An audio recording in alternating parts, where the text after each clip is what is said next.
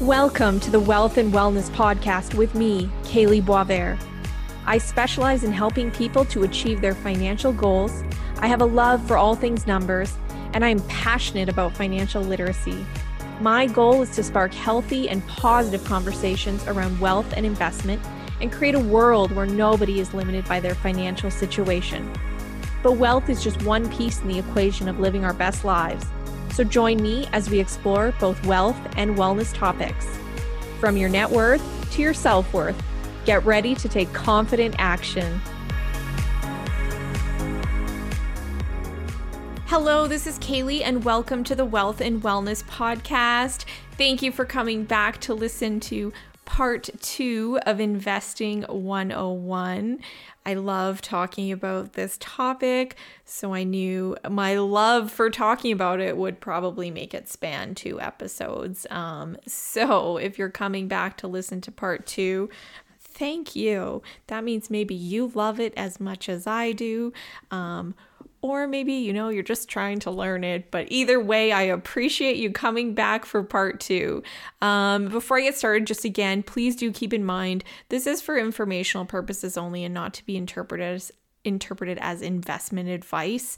Um, so again, if I'm using examples and you know throwing out uh, companies or anything like that as far as the examples I'm using, it's not for the sake of me giving you, you know, a stock recommendation. It's just a matter of probably that's the first one that came to my my mind when I'm chatting about this stuff, all right? So, last episode, the part one of Investing 101, we were talking about the different types of investments. And I like to break it up into those three buckets. And those were, you know, cash and equivalents, fixed income, and then you had your stock market, or sorry, stocks or equities.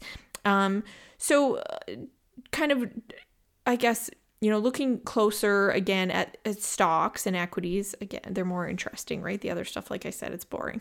so, um, and, and I think the stocks are a little bit more intricate too. So, diving in a little bit deeper again to that, let's talk about so if we are investing in stocks or equities, well, how is that done? Um, and that would be through the stock market. Okay, so the stock market consists of stock exchanges where securities or shares of publicly held companies are bought and sold. So it's where stocks are actually traded. And it is an auction market. Um, so it's based on supply and demand, and it is based on, you know, the price that the seller is willing to sell and the what the buyer is willing to buy it at. And a, a, transaction or a trade will only occur when those two match. So um, it is, yes, auction market based, and nothing will happen or occur until, you know, what someone's willing to buy it for and what someone's willing to sell it for meets.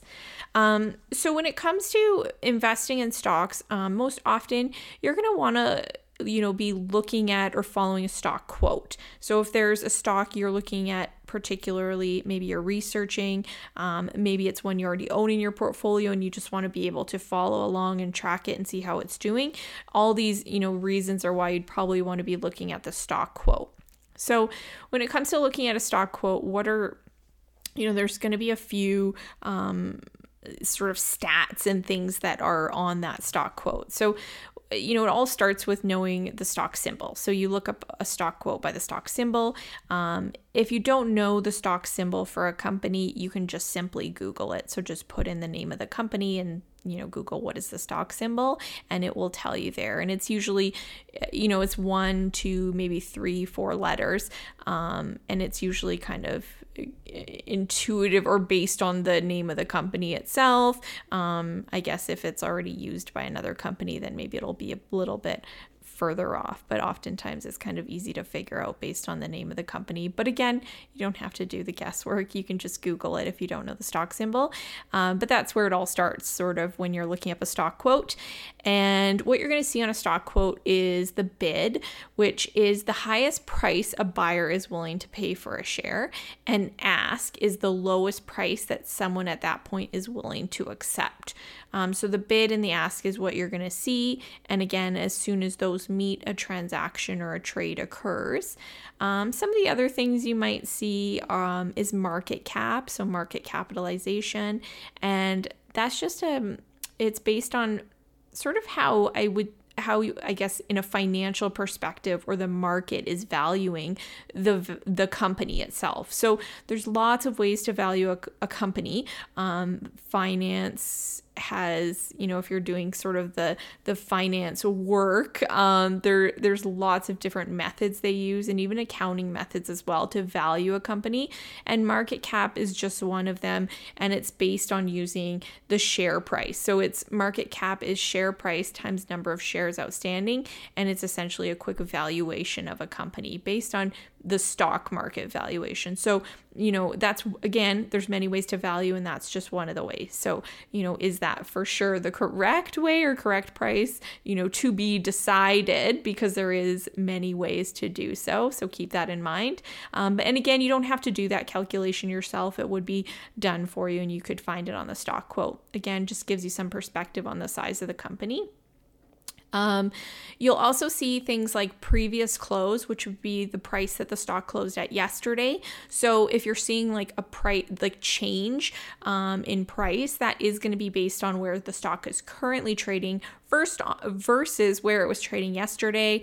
Um, you'll see things like 52 week high and low. So that's sort of it's a rolling um, 52 weeks, and it's just going to show you, you know, what is the highest that this stock has traded at within the last 52 weeks, and what is the lowest it's traded at again, it's probably just, you know, it's to give you some perspective on based on where it's currently trading. You know, is it trading closer to the high or the low? Um, you'll also see some of the ratios, so common ratios when it comes to valuing stocks. Um, one of them, a big one being P to E ratio, so that's price to earnings. And it's calculated based on the stock price divided by earnings per share. Again, it's not a calculation you have to do yourself because, um, nicely enough, it's right there on the stock quote for you. Um, P mean, maybe we can go into the details on what this means on another episode, but essentially, it it's how oftentimes people value a stock but you know the best way to use it p to e is going to be looking at the past p to e for the company so where it has historically traded at its price to earnings or other ones in that same sector to compare with each other. So, for instance, if you're looking at buying a Canadian bank and you're looking at comparing a couple, you know, you might see Royal Bank has a PDE of 14 times and Bank of Nova Scotia has a PDE of 12 times. So, if your only decision is, well, I want a Canadian bank, well, you can further kind of dig deeper and say, well, this one, the PD is higher, which essentially means it's trading at a higher multiple. It's a little bit more expensive versus if the PD is lower, it's a little bit less expensive. And then um, when it comes to PDE for some of the the big growth stocks, the PDE is going to be a lot higher. So like the Amazons and the Teslas of the world are going to have PDEs quite a bit higher. Um, versus value stocks, which would have PDEs lower. So that's why, you know, it's hard to compare them to each other or of, you know, different companies. And if I was comparing like a Canadian financial to, you know, a Tesla, the PDEs are going to be way different. So you can't really make your decision on on just that. Again, it's it's more beneficial to be using that um, ratio to look at where it has traded historically, the stock itself, or ones that are similar to it where they trade to get a good comparison. Um, you're also going to see the dividend yield. Again, it's only if a company pays a dividend, as we talked about in the first part, um, that not all companies do pay dividends. So if they do pay a dividend, you'll see the dividend amount and the dividend yield, which is just the dividend dollar amount divided by the current stock price. So that's a little bit about reading stock quotes. Um, when it comes to investing in stocks, again, traded on the stock market? Well, the stock exchanges, um, they are open Monday to Friday. Um, and so do keep this in mind. Obviously, if you're looking to buy or sell stocks, they're open Monday to Friday and the stock and the time sorry is 9:30 a.m. to 4 p.m. That's Eastern time. Um, for myself here in the Mountain Time zone, it is 7:30 a.m. to 2 p.m. and Pacific time that is 6:30 a.m. to 1 p.m. So you got to wake up a lot earlier to be doing your stock trading when you're in the east or sorry the um, west. Yes, west. Um, so when it comes to investing in stocks as well if you're going to be doing your own trading um, a few things to keep in mind you can put in what's called a market order and that would be um, it would mean that your stock is going to trade at the last where the market is trading so again just something to be aware of if you're doing your own orders um, if you feel more comfortable, it might be wise to put in a specific price when you're looking to put in a buy or a sell order rather than market, because market essentially means it's going to fill you at ex- wherever the market is trading. So if there is sort of a quick move or anything like that in the market, you know, that could have unintended consequences on the price that you were wanting. If you looked at the stock last and it was trading at $10 and you put in a market order, but, you know, something happens all of a sudden while you're in the time you're putting it in um, and it drops a little bit and it goes down to nine, let's say, and and yeah, you were looking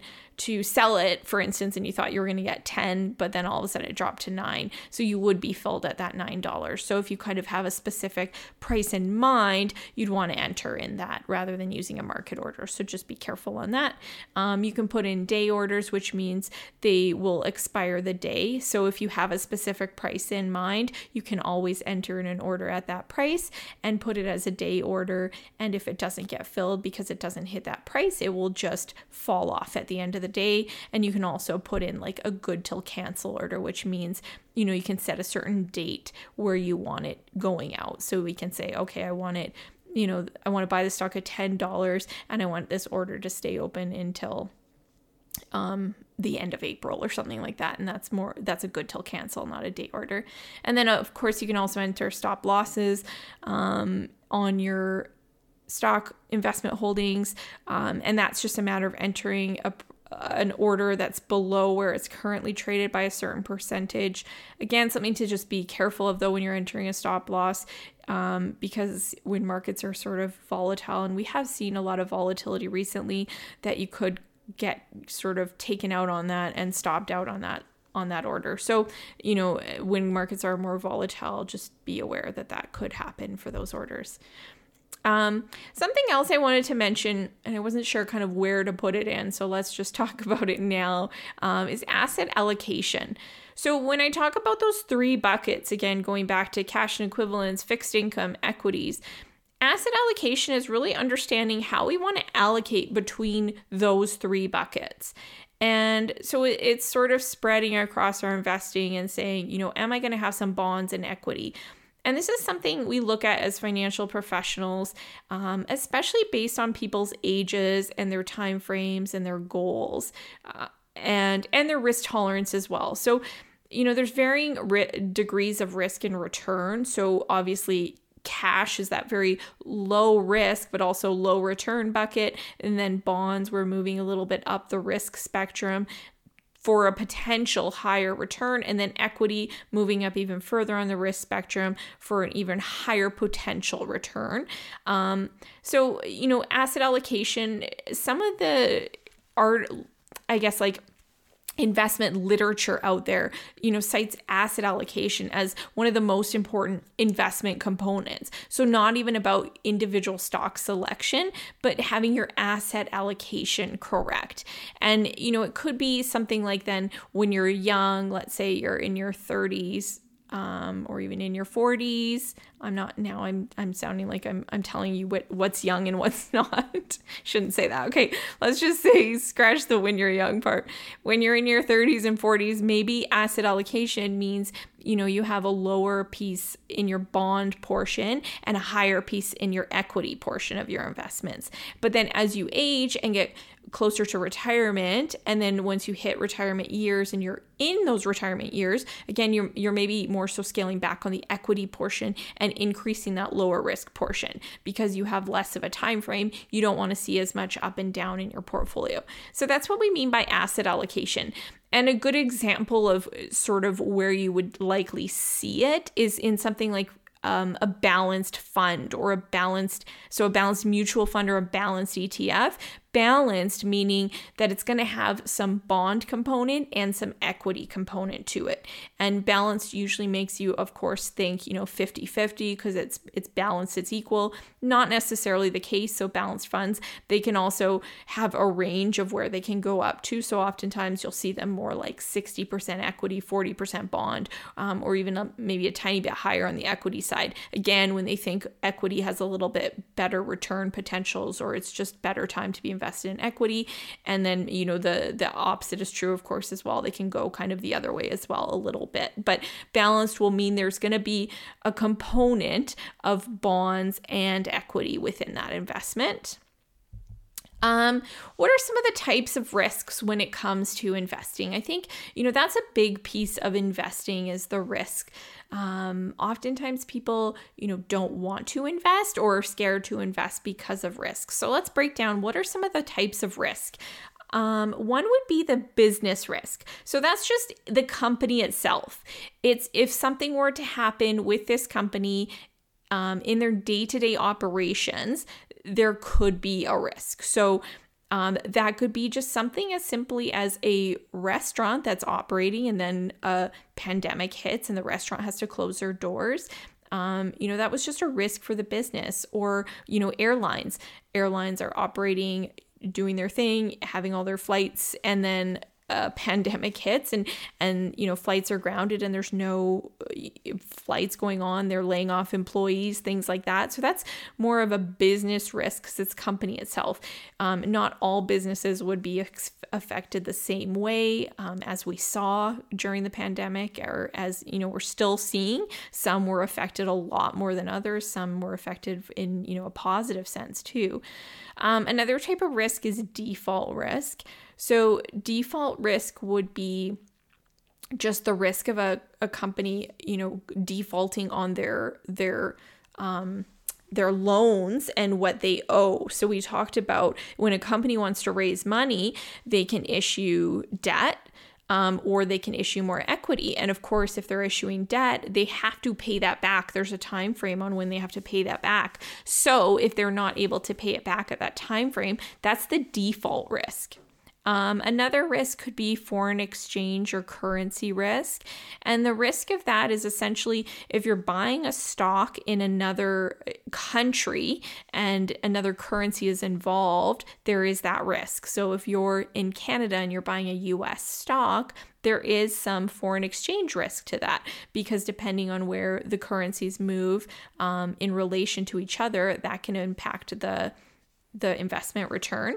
Um, there's inflation risk, so the risk of you know inflation going high up or inflation decreasing um, and and what that impacts as far as the types of investments. Again it's going to have a different impact on bond type of investments versus equity. Oftentimes people say you know if inflation if there is higher inflation numbers potentially stocks would be a better investment in those type of environments. Um, there's interest rate risk. Again we talked about that on the first part of this being bond investments and how there is a link between their performance and interest rates. Um, so if interest rates go down or if interest rates go up that will impact that fixed income piece of your portfolio for sure. Um, liquidity risk is just the risk of a company um it's it's sort of the shares and like we were talking about that auction market. If the company doesn't have a lot of you know actively trading shares available um, or if it's just a smaller company and there's not as many tr- shares trading hands then let's say you go to sell your stock and because it's an auction market um, you're looking for a buyer But if there's not a buyer on hand, you might have to keep bringing down the price of that stock until someone is willing to pay that price. So that's that liquidity risk. Um, political risk. I mean, I think we've all kind of seen what what that could be um, in the past few years and whatnot. So I don't, I won't comment on politics on this um, episode.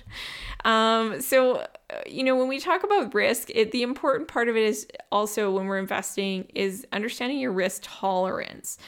So what is your tolerance for risk? It's an important question to ask yourself and really, you know, get some deeper understanding of for yourself. Asking yourself, you know, how would I feel if the value of my investment declines? How would I feel if I lost the value of my entire investment? And if you, you know, if that's a definite no, I can't handle that, like I can't afford to have that happen either, then that's that reminder too of you're not going to want to be putting that money into something high risk because if you can't um you know handle losing the full amount then of course you want to make sure that your that risk is then in line in alignment with what you're invested in and also asking your or knowing sort of what stage of life you're in as well. So if you're younger again, maybe you have the ability to take on more risk if you're younger versus later in life when you're looking to retire, you might not have the same ability to take on risk because you're not looking to add money on an ongoing basis. So what you have is what you have maybe and you're just looking to sort of preserve it and have it grow a little bit as well, but not take a lot of risk in that. So when we talk about investing, a term that's also used for that sort of up and down movement of the market is volatility. And volatility is the investment term for when the stock market experiences periods of unpredictable and sometimes sharp rises and falls. So we often think of volatility on obviously the falling perspective of it because we don't like that. No one, I don't think anyone likes to see it fall and lose money unless maybe you're shorting stocks, but that's again a whole nother conversation. Um, so, but the same can be true when it rises sharply. That's still volatility. And volatility is caused by a wide range of political and economic factors. Um, as we've seen through the pandemic, there was huge volatility late last year around the same time. Um, and something to keep in mind when it comes to volatility is when you see that sudden change in the market, that's when a lot of the emotions come out, and you may feel tempted to rush into buying or selling during these big volatile moments. Um, keep in mind, though, that acting too quickly can lead to behaviors such as buying high and selling low. So, do kind of you know keep that in mind there is a lot of emotions that come into play especially during volatile times now, since we're talking about risks and volatility, let, I wanted to just give a few ways of how you can potentially make investing a little less scary or or not scary at all maybe for some. Maybe you didn't think it was scary to begin with but if if you have you know felt a little bit concerned or scared to invest well what are some ways then to make sure that you you don't you don't have those same fears? And again it's it's focusing on what we can control ultimately because we know the markets well, maybe we don't all know this. Markets are not in our control. So we have no control on the markets and what they do. Again, it comes back to, well, what can I control then? Let's focus on what I can control because I cannot control if tomorrow the markets are going to go up and down, unfortunately, but I can control my behaviors. So, some of the things you can control and keep in mind to make investing less scary is making sure that you're paying off your bad debt first. So, if you are carrying a balance on your credit card, and again, we talked about this in part one and that idea of compound interest working against you. So, if you're carrying a balance, on your credit card and then you're also investing, well, it's going to be scary because you're trying to essentially outpace the um, the interest on your credit card to justify investing instead of just paying down your credit card with that money instead. So that would mean that if you have a credit card, usually they're 18% plus interest rates. So that means your investments have to do better than 18% plus. You know, that does get a little bit scary and there is a lot of pressure because yes, sometimes it's very you know realistic to earn those types of returns in the market but also oftentimes it is not realistic. And those types of returns over long-term time frames, I would say are not realistic either to think that you can earn, you know, 18% plus in the markets. You're going to have to be invested quite high risk, and that is going to make investing scary. So, making sure that you're paying off your bad debt first, um, asking yourself your intention when you're going into investing. Are you gambling or are you investing? That's an important one to ask. And I think it's really come, you know, to mind with everything that's gone on in the markets recently and the Reddit forums and um, basically what sort of you know people talking about a stock can do and and that volatility that some of those stocks were moving just in a day they were moving up over a hundred percent plus in one day which is you know very volatile um but so ask yourself the question again are you gambling or investing because you're if you're investing you're not probably buying into those stocks um, based on what was going on recently. I would I would probably argue that that's not investing because investing is more about doing your research and understanding, you know, long-term implications and things like that of the company you're investing in versus if you're just looking to make a, a quick buck and, you know, buy in and get out, that's probably more so on the gambling end. And again, I'm not saying it's right or wrong, but knowing your intention because you know and and you know making sure that the as we talk about with if it is gambling have that limit for yourself and be willing like to ask yourself am i okay with losing this entire amount? and really ask yourself that question. And if you say if your answer is no then you're probably not wanting to do that sort of investing. If your answer is yeah i'm willing to lose this you know entire maybe are like i'm willing to lose this entire 500 bucks or a thousand bucks. But you know don't do that with necessarily like don't do that with your long-term investments and your retirement savings and say oh i'm gonna you know throw in my entire retirement savings and and maybe it'll pay off and i'll triple it. But um, obviously on the other side of that maybe it won't work at all and the stock goes to zero or close to it and you've essentially lost your entire you know long-term investment. So that's not you know not what you want to happen obviously. So asking yourself are you gambling investing or investing? And if you are obviously if it's the if your answer is gambling then be very specific and be very real with yourself on answering that question. Am i okay if i lose everything? Okay have an emergency fund in place. So again, we can make investing less scary by making sure that we, you know, we have these other pieces in place so we know that our investments um, are able to stay invested um, and again you know weather that volatility because there is sometimes times where markets are moving you know high or going down quickly and the pandemic really showed us that in you know in action and happening. So if we have an emergency fund you know at least we know if something goes wrong well i have this emergency fund i can pull from. I don't need to tap into my investments um, you know at, at that exact moment to access those funds. I have this money here. I could so i know now that my investments are there they can stay there and i can kind of you know not worry about the ups and the downs necessarily. I could wait it out. I wouldn't need access to that money right away. Um, average in, that's another idea to make it less scary. And what that means is just adding money on an ongoing basis, which I highly suggest anyone does, especially if you're in the um, stage of accumulation and um, growing your net worth and adding money on an ongoing basis, have it being added into the markets. Maybe you get paid twice a month and you're investing into your retirement savings twice a month. And, you know, on those days, it's just going into the markets. Sometimes the markets might be up, sometimes they might be down, but you're averaging in all along the way. So you're kind of buying in the ups and the downs. And it really is going to help smooth out some of that volatility.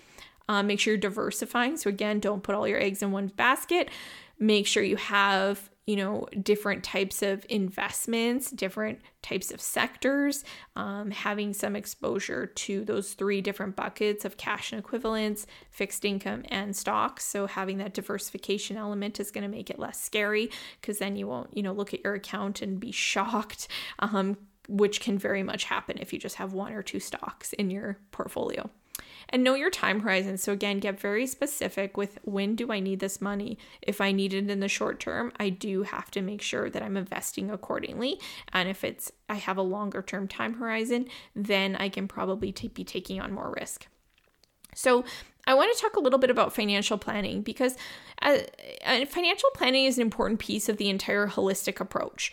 You know, gone are the days where financial advisors were just calling, uh, you know, gone are the days where financial advisors were calling up clients and they were just making stock investments. So they were just calling you and saying, buy this stock, sell this stock. And there wasn't a lot of thought about you and your unique individual situation put into that. So it is important that we're investing according to your goals. And that's what financial planning is really going to help do. So each person has very different goals. And I always talk about this in that embracing your money uniqueness because I've met with people and talked to them about their finances for years now. And I can tell you that there's no two people that have ever been an exact replica of each other. So we're all so different. And knowing that, we can't just decide that, you know, we can just say everyone should be invested in this or everyone should be invested for that because it, it might be good for some people, but not good for others. So, some of the questions that you want to answer when you're creating a financial plan. So, I would highly suggest you to take some time and just answer these questions. Um, what are you saving for? So get clear on your goals. So many people don't get specific about what their goals are and what they want to achieve. So that's such an important piece that you do spend the time and really write it down, talk about it with your partner if you're in a relationship. Um, if you're single, then spend the time writing it down on your own to decide, you know, what is it that I want? When do I want to retire? Um, do I want to, um, uh, you know, have a vacation property or do I want to make sure I'm able to travel um, a certain amount of times per year? Just make sure that you are getting really specific. Um, how much money will you need? So that's a hard question to answer, I would say, but Uh, it's a really important question if we're planning for retirement years. So if you're looking at understanding how much will I need in reti- how much will I need to retire? Well, an important part of that question is how much money are you going to spend on a yearly basis or on a monthly basis and break that down because you can only plan that number based on what it is that you want to spend because it, it has to be more you know you driving the bus you saying okay this is how much i want on a monthly basis. Now how do i make that possible? Versus someone just saying okay you, if you want to retire you need a million dollars or two million dollars. Well what does that mean? How much money would i have? So the more important question is how much money will you want to spend per month or per year? And then we calculate that for you. Um, I read a good article, or um, it might have been in a financial, personal finance book, but it talked about how if you are planning for your financial freedom or retirement numbers and you're saying, well, I don't know how much I'm going to expend, um, a good number is they they talked about being between 70 to 100% of what you spend right now. And I think that's very realistic because what I've seen is, you know, we're creatures of habit when it comes to our money and oftentimes what we spend is going to be pretty consistent throughout our lives. Um, yes, it's going to be different in those years where you have young kids um, and kids living at home. But a lot of people think that, oh, you know, I spend this much now, but I won't even spend close to that much in retirement. I'll spend, you know, half or less than that. And, you know, I'd argue that do you want do you want a comfortable retirement or do you want to just get by? Because you know there's just getting by on the minimum but is that the kind of retirement you want? Like do you want to just quit work and then be you know pin- pinching pennies from that point on? I don't know if that's the case. So i think part of retirement is being able to have that flexibility and freedom and be able to enjoy that time. So I do like that idea of targeting 70 to 100% of what you spend now. And again, to then know that amount, you're going to have to take some time and do a budget to see what you are spending now. Okay, another question to ask is when will you need it? So, your time horizon, that's a very important piece of the equation as well. And you're going to probably have multiple goals too throughout that time. So, maybe if it's saving for your kids' post secondary education, well, you're going to need it when they hit 18 years old um, when it's saving for your financial freedom. Maybe it's just kind of seeing a few scenarios and saying, okay, what would it look like if I'm, you know, retiring at the age of 60 or uh, 58? And again, so that's the time horizon question. Um, and some people are very specific too on when they want to stop working, and some people want to continue working a lot longer. But again, we can always look at it too as uh, financial freedom. So, knowing that, yes, absolutely, you can continue working, but working just because you enjoy and love it, not for the sake of that I need this income coming in um, to survive. Uh, what is your risk tolerance? So, we talked about that, but that's an important part that's going to come into play here. And, you know, is there an education piece needed? So, if you're if you're saying your risk tolerance is really low, for instance, but you're a young person and your time horizon is 20 or 30 years plus, well, if your risk tolerance is low, but you still have that really long time horizon, then taking the steps that you need to feel a little bit more comfortable to kind of move you up that spectrum of be, being willing to take on some more risk potentially. Because if you're a young person with a long time horizon, you will be missing out on a lot if you stay ultra conservative with your portfolio. There's a lot of compounding growth to be had there. And if you're letting that low risk tolerance sort of dictate that, um, then I would suggest, you know, is there something that you could do to help you feel a little bit more comfortable with risk? And it's probably worth it to take those steps to do so. Um, I always like to remind people that a financial plan is a living document. So life changes, and what goes into your plan, some of the factors are also unknown.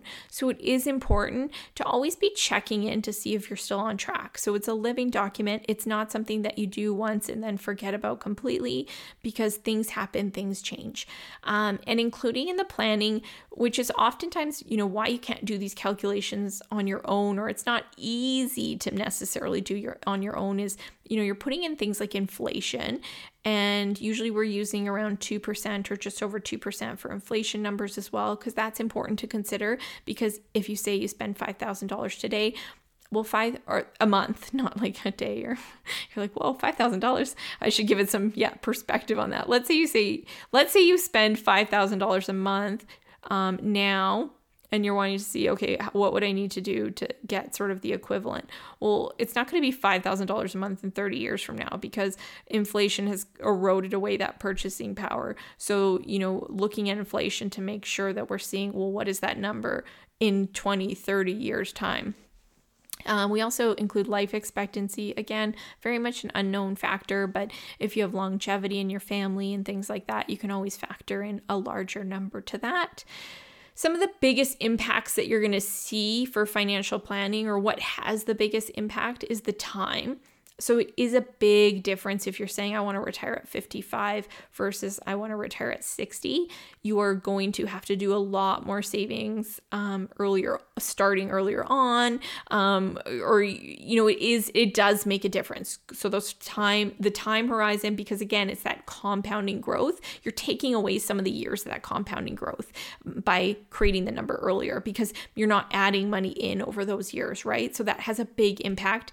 Rate of return has a big impact. That's why I say if your risk tolerance is really low, but you have a long time horizon, take some time to do what you can to start to educate yourself so you can feel a little bit more comfortable because a rate of return of 3% over 20 years versus 5% over 20 years is huge. Doesn't sound like a lot when I'm telling you that the difference is only 2%, but over 10 years, 20 years, 30 years of compounding makes a massive difference.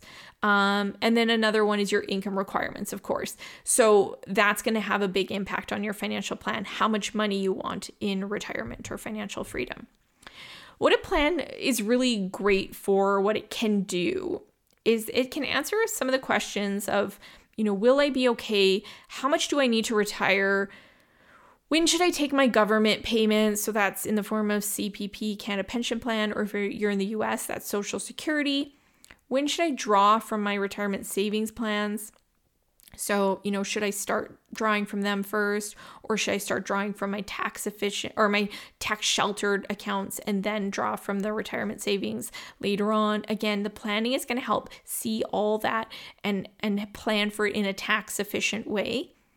Um, and again, it's still important to run these numbers even during retirement years because checking in on the plan is going to help you confirm, you know, am I on track still or is there risk to me outliving my assets? Because that would be, you know, something that you definitely don't want to see happening, so you want to be checking in on that.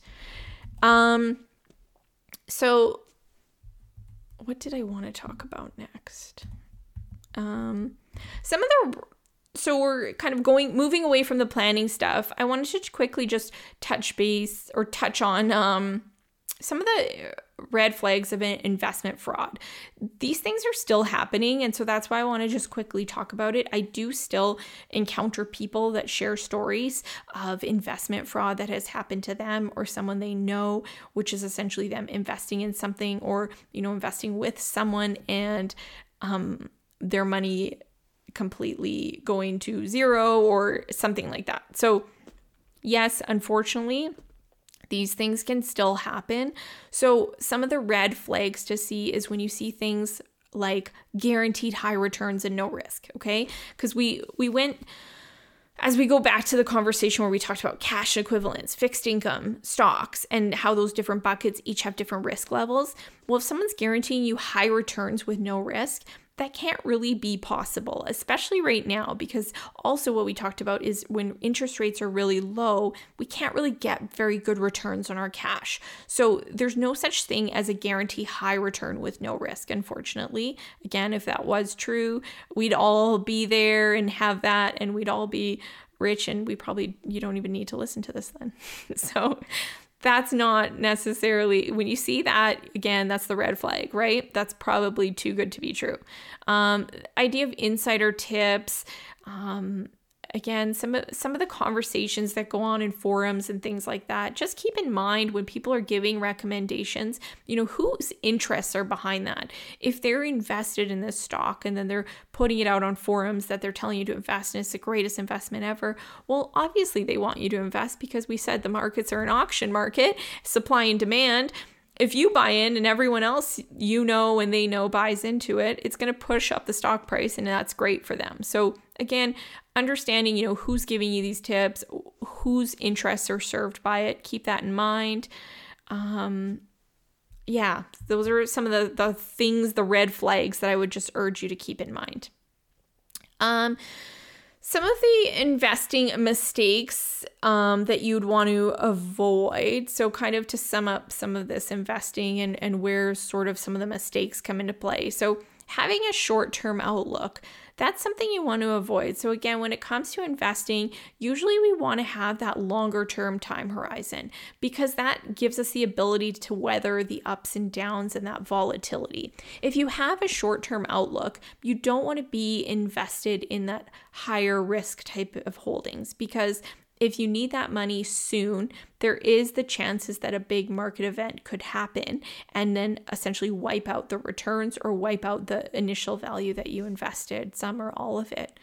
Um, also, you know, over under diversification. So again, we have to be diversified and under diversification diversification would mean that you're not diversified enough. So again, you're maybe only having a couple holdings um, and not in different sectors and things like that. But there's also over diversification. So if you're investing just in absolutely everything out there, it might be a little bit too diversified. And you know what you might find then is the return numbers don't reflect the greatest numbers because if you're just invested in everything that exists, um, you know, it's it's not going to necessarily give you as much exposure to some of those um, opportunities and things like that. So it's it's not something we often think about, but you can technically be over diversified too. But I would say the you know the bigger one would be that under diversification. Um, following hot stock tips. So again, there there's been this sudden interest in in giving stock tips and chatting about stock advice and things like that on online forums. Um, I mean, I it's great in the sense of it's getting more people interested in investing, which I love, but you know unfortunate in the sense of some people just think that they take it for as is and that it's accurate 100% information. And again, we have to respect and appreciate that it's not. And we have to know that, you know, whose interests or who's behind this information that they're putting out there. Um, another one, not having realistic expectations. So that's a big one too. I see is that let's say someone says, I don't want to take a lot of risk, but I want 20% returns. Again, that's not a realistic expectation. It's not really something that would be possible to achieve. You're going to have to take on risk for that. Um, getting out of the when the markets are down another one that's a big one. So, again, this time last year, the markets had hit pretty much their bottom. So it was March 23rd of last year. And if you were to have, you know, sold out of everything at that time and stayed on the sidelines, the markets quickly moved in an upward direction after that point. And so you potentially missed out on a lot of those returns and you lost a lot of value potentially on your investments if you sold right at the bottom.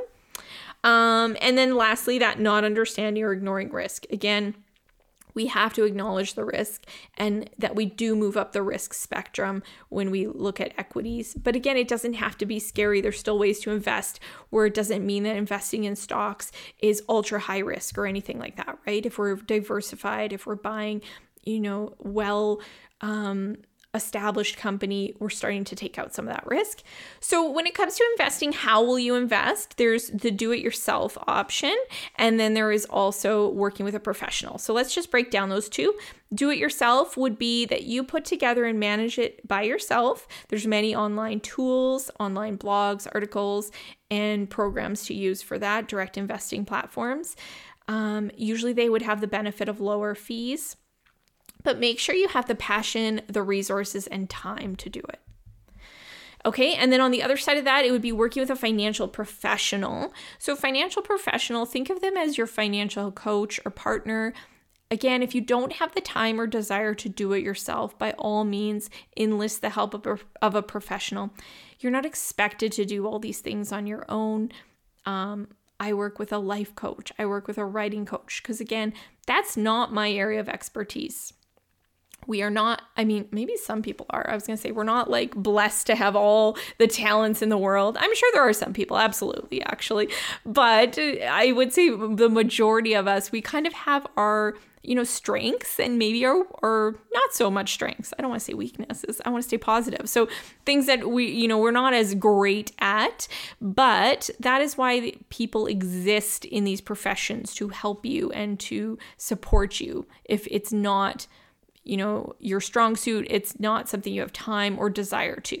A financial professional can help you navigate also the psychological traps and the emotional pull of investing. So they will offer that you know more so uh, sort of rational third party perspective when things get really uncomfortable in, in the markets and investing which can happen um, that holistic approach they're going to take. So, oftentimes, they're going to have the planning element as well, the tax considerations. So, there's a lot more than just the investment advice piece. There's also other services included in what a financial professional can help you with. Um, so, if you're considering working with a professional or want to make the switch, take some time to really get clear on your expectations. So, first, you know, write those down, take some time to dig a little bit deeper on well, what is it that I want? What is it that I would need if I were to work with a professional or if I were to change professionals that I'm working with? Because finding the right fit is so important. Um, that you do want to take some time to get clear on what do I want versus just going and, and finding a person. It is about you because it's your money, right? I say that too. It's your money and no one's going to love it as much as you do. So take that time to do some of your homework and decide what is it that I want? And then come prepared with questions. So interview professionals and interviewing means that you can interview multiple professionals and ask the questions and have your questions ready, just like an interview. So, what are some of the questions? I'll give you a few that you can ask. Again, though, these can be your own that you come up with. All questions are good questions. So, make sure too that you're asking all your questions. Um, but asking things like Are you taking on new clients? Do you have um, asset level minimums? What's your education background? Do you provide financial planning as part of your services or is it an extra cost? What is the process of bringing on new clients? Um, what is the service level? So, what can you expect as far as meetings, calls? And of course, the very important one asking what their cost or fee is. That is one that you absolutely can ask and you will want to ask. So, wrapping it up, now what? What would I suggest you do now going away? Well, listen again. No, I'm just kidding.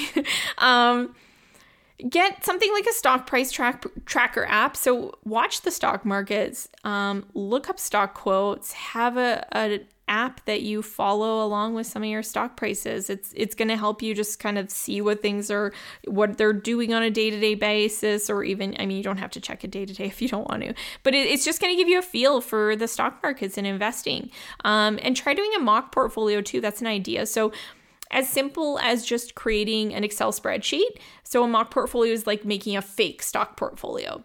Um, so it's not real money. You're just kind of seeing what it would look like if you were to invest in certain stocks that you've been eyeing or um, that you've heard about or wanted to invest in if you know if you're still kind of want a little bit worried or not ready to yet try just creating this fake portfolio again you can create it on an excel spreadsheet you could just put the the stock symbol where the price was at when you would have bought it how many you would have bought and things like that and then just kind of see how it's doing from that point on. Again, it's just it's practice, it's getting you comfortable without using real money. Take time to plan out your goals. So again, sit down and really get clear on what are your goals instead of like life happening to you and it's like, okay, when can I retire? What can I do in retirement? How much will I have? Well, what if you, you know, change that around and say, you know, when do I want to retire? How much money do I want to retire have in retirement? What do I want to do? So again, it's it's you taking that the role of being empowered and this is about you and what you want. So plan for that. Get specific. Um, know your budget and net worth. Those two pieces are so important. I think I talk about them in my first episode on the keys to money confidence. That might not be the first one, but it's the keys to money confidence episode. Um, do it yourself investing versus working professional. So get clear on, on how you're going to go about that. Um, I did an episode as well on the TFSA versus RSP. We didn't touch on it in these um, part one or part two, but do take a listen to that because that's also helpful and a good complement to this Investing 101 um, episode as well. So that's all I have for you today. I have gone long again. I didn't intend to go this long, but thank you so much for tuning in as always, and I will catch you next week. All right, bye.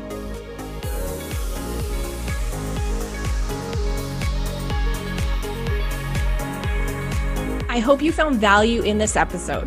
And because I'm such a proponent of taking confident action, I want to pose a question to you, the listener. What is one action that you feel inspired to take after listening to today's episode? If you enjoyed listening, please subscribe and share with your friends and family. Thank you so much, and I will catch you next time.